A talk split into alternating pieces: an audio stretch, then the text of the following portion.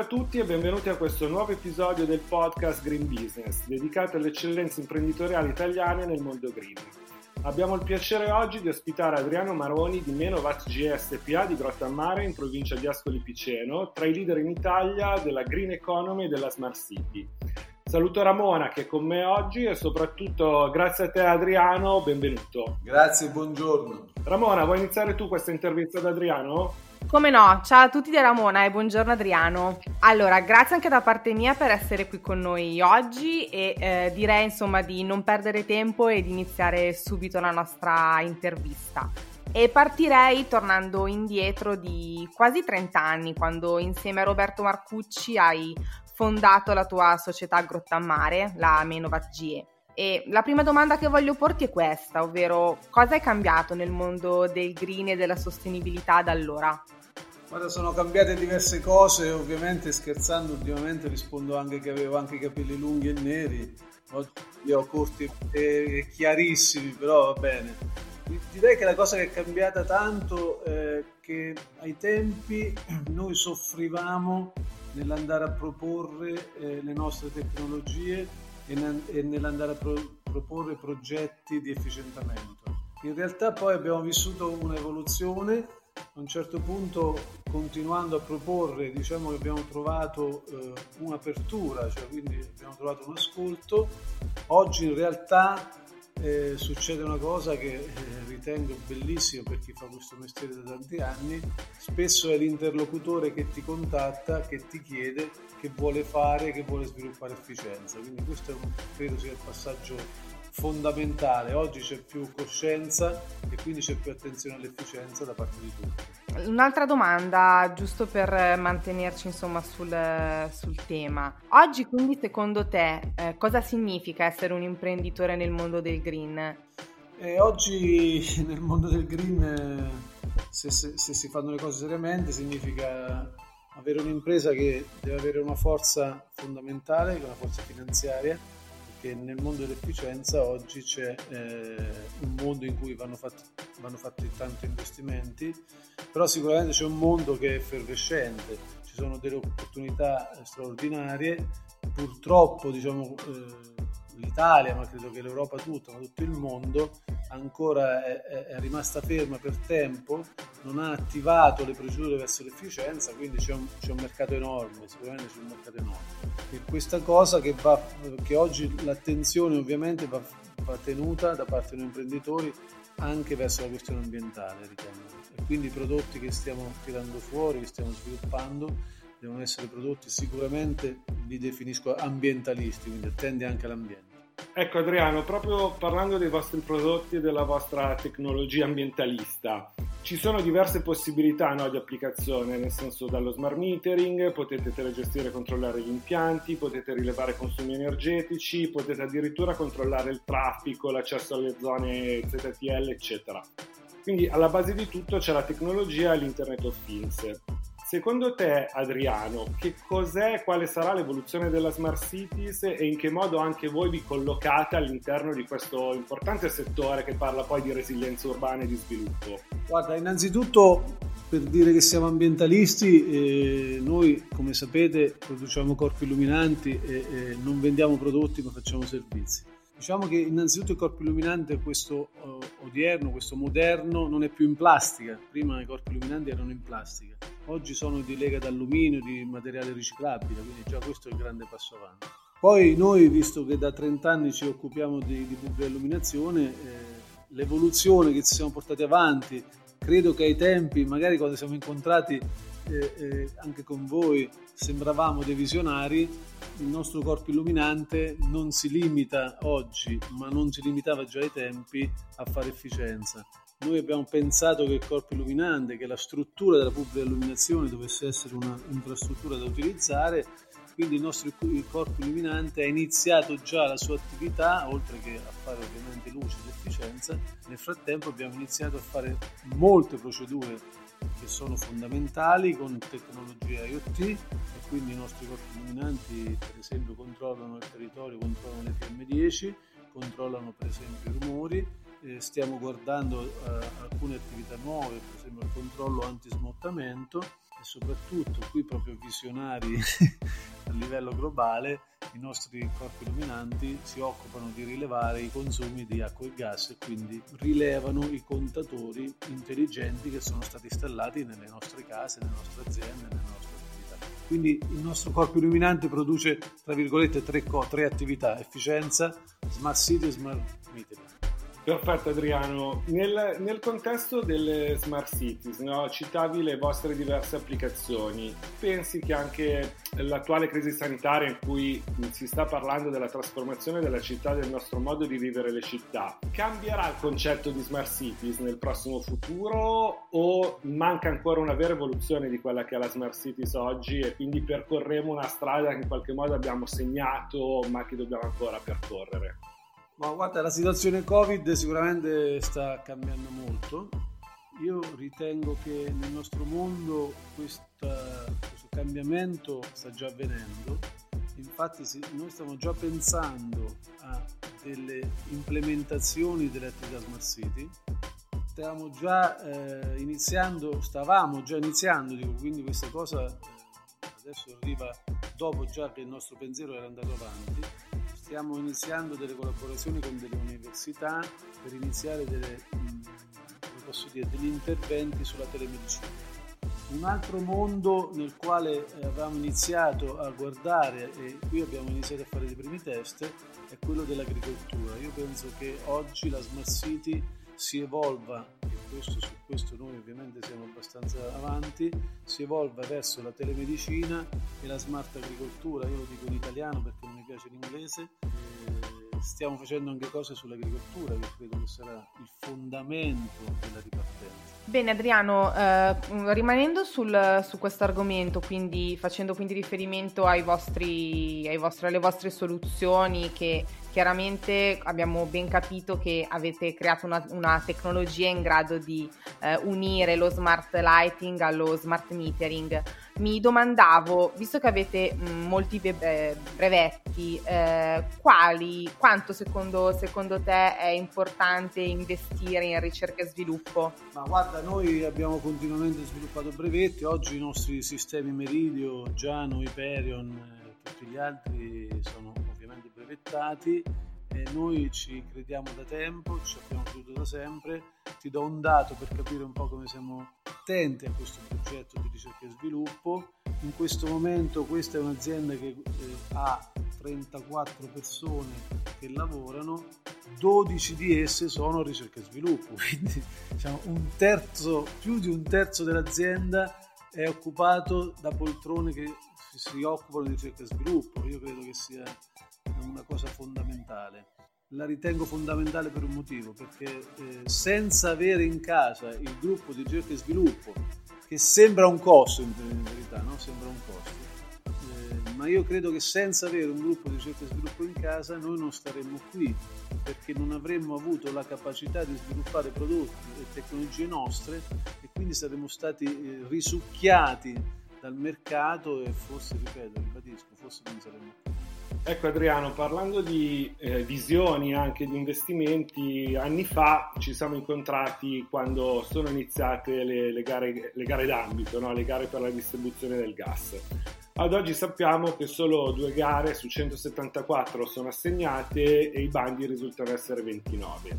Nel contesto della ripresa economica post-Covid-19, soprattutto considerando che prima di questa emergenza sanitaria si stava cercando di modificare la regolamentazione legata alle gare d'ambito, voi come operatori, dato che proponete servizi di efficienza che possono, possono interessare al distributore, come vi proporrete sul mercato? Cambierà qualcosa o credi che il vostro modello rimanga attuale?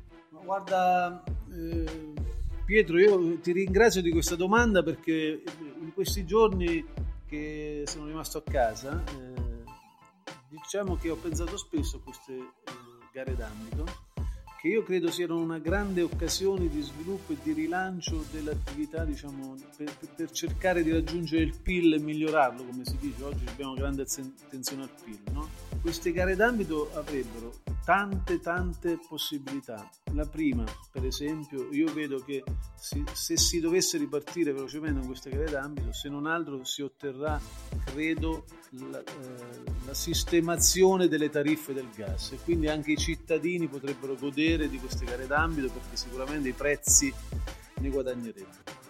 Per quanto ci riguarda, queste gare d'ambito sono veramente eh, un'opportunità straordinaria e tant'è che noi stiamo guardando molto attentamente a questo mondo e lo facciamo anche perché eh, due anni fa noi siamo stati acquisiti, oggi diciamo sono i maggiori azionisti, eh, la società Gas Rimini è un distributore di gas, quindi ha un'attenzione particolare alla gara d'ambito questa gara d'ambito credo che si giocherà molto per noi perché noi siamo in grado di offrire servizi e soprattutto siamo in grado di aiutare chi parteciperà alle gare per raggiungere, come sai bene, i limiti di efficienza che saranno dati.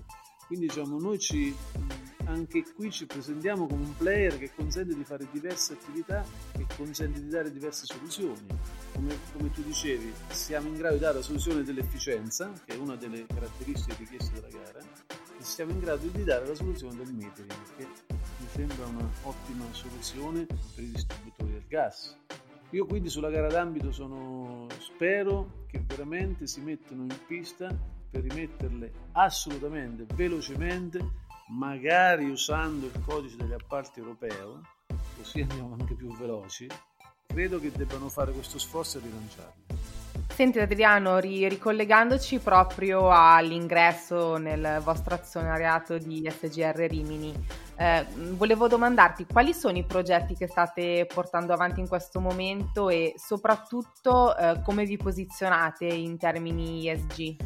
Allora, guarda, l'ingresso d'azionista è stato un ingresso che, tra virgolette, lo dico in maniera simpatica, ci ha cambiato la vita, perché il nostro azionista un'azienda riferimento, è un'azienda molto solida, un'azienda che produce utili, che fa in maniera educata, tra virgolette dico che educato significa che negli scorsi anni è stata premiata come uno dei migliori bilanci in Europa, fa, eh, loro hanno anche loro un'attenzione alle produzioni green, ambientalistiche, molto, sono molto attenti a noi ci ha dato una capacità finanziaria importante, per cui oggi quando noi presentiamo i nostri progetti, molto spesso i progetti sono fatti con investimenti propri. Questo credo che in questa fase è una fase fondamentale, quindi noi non, noi non ricorriamo più a finanziamenti bancari o simili, ma eh, ormai lavoriamo con la cassa di gruppo questo credo che ci ha dato una forza importante. Senti, nel 2019 so che la Menova GE è stata incoronata campione del mondo, nel senso che eh, so che siete tra gli sponsor del campionato mondiale di moto elettriche sulla tuta di Matteo Ferrari. Però, come dire, so che in realtà tu sei un grandissimo appassionato di, di calcio, quindi mi, mi, mi domandavo come mai questa scelta? Io sono appassionato di San Benedettese, visto che sono qui nella, eh, nella mia città, c'è la San Benedettese Calcio la questione Matteo Ferrari che si è laureato primo pilota della storia, campione del mondo sulle moto elettriche, è una questione molto diversa, ovviamente molto più strategica. In questo mondo delle moto elettriche sono, eh, c'era una presenza di alcuni competitor che quando ci riguarda perché le moto sono prodotte da una, eh, hanno una tecnologia di un'azienda modenese lo sponsor del circuito è Enel, quindi eh, abbiamo creduto che stare in questo mondo, farci vedere in questo mondo sarebbe risultato positivo. Eh, siamo riusciti a entrare nel gruppo delle, degli sponsor sulla maglia del nostro Matteo, che tra l'altro è riminese, quindi gli azionisti erano anche contenti di questa cosa. E poi siamo stati fortunati a beccare lui che bravo, tant'è che si è laureato campione del mondo, diciamo, queste cose hanno un'ottima visibilità e tra l'altro abbiamo confermato la sponsorizzazione per il 2020-2021 eh, anche se adesso ovviamente il circuito del moto mondiale è fermo, non so se si ripartirà, però abbiamo comunque confermato questa cosa che ci è piaciuta. Ecco, parlando del, del, futuro, Adriano, che cosa possiamo aspettarci da Menovat GE per il prossimo anno? Ci sono delle novità? Ci vuoi spoilerare qualcosa come si dice oggi? O anticipaci magari? sì, ovviamente le novità noi le avevamo già pensate, adesso credo che sono ancora più importanti per lo sviluppo, per la, per la rinascita diciamo, dell'attività aziendale.